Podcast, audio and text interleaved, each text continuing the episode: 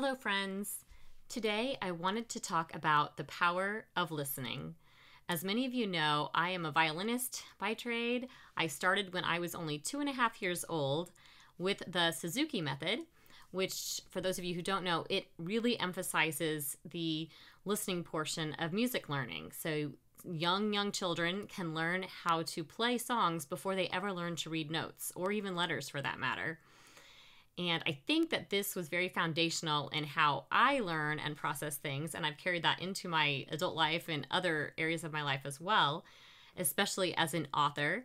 I particularly enjoy podcasts and audiobooks. Not that I don't like videos or curling up with a good book, but really my I would be an audio first person. I listen to things and that's really how I learn the best. So, some of my favorite podcasts that I like for writers have included um, The Daily Writer with Kent Sanders. I also like the Novel Marketing Podcast with Thomas Umstattd Jr.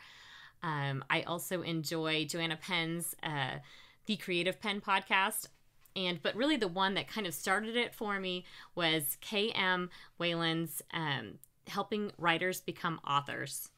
And I started listening to her podcast three years ago and it just rang true with everything she said, everything she wrote. And she really helped kind of, you know, through her podcast, mentor me in how could I start writing again and how could I fix some of the problems I had noticed in my own writing from the past, especially some plot issues and conflict. I didn't have a lot of conflict in my stories. So she's really kind of been one of my mentors, as well as the other ones I just mentioned, in terms of my writing journey. And what's incredible is with podcasts and audiobooks, it's really like getting an education that you can do while you're washing dishes or putting away laundry. And I think that's been particularly nice for me because I am a learner at heart and mundane tasks, as many of you know, are kind of challenging for me. So this helps keep my brain fresh and constantly learning. And finally, I was so excited that Kay Weiland's um, Wayfarer, her I believe it's her most recent fiction novel, came out in November on audio drama. And as of now, I'm not, you know, being paid to say this or anything, but just I was blown away by the audio production. This was with the Sargent Family Productions. And I just, they have such a great desire to provide quality material for other um, listeners and clean uh, content for people.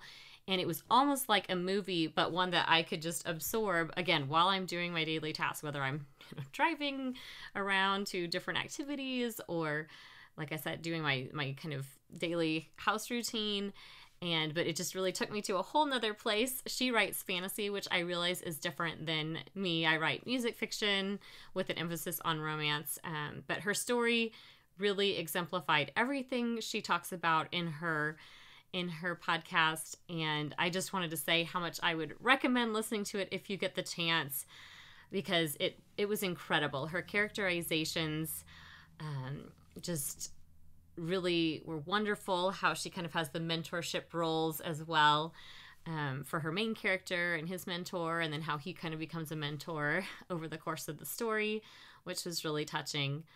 And I thought that the production of it, even beyond audiobook, they actually had different narrators for the different characters and the production team wrote their own music to accompany it so it really did give it more of a film score kind of sound and this is something that i've been fascinated with for years it does give me some ideas about my audiobook uh, if i could possibly include some of the classical music or maybe play some of it myself in my production later this year. So that's definitely given me a lot to think about. And I just also wanted to give a plug. If you want to learn from the master, she is the one who teaches authors how to write. So you should definitely check out Wayfarer. Even if you're maybe more of a romance writer, there is a little bit of romance in there, but just seeing how she strings her story together and then seeing how it came together in this audio production was absolutely incredible. So I'm giving it a thumbs up. And I also think that uh, more indies, I know the traditional authors tend to have a lot of audiobooks, but I think more independent authors need to try to move into this space. I know it's challenging, I know it's time consuming, and it's expensive.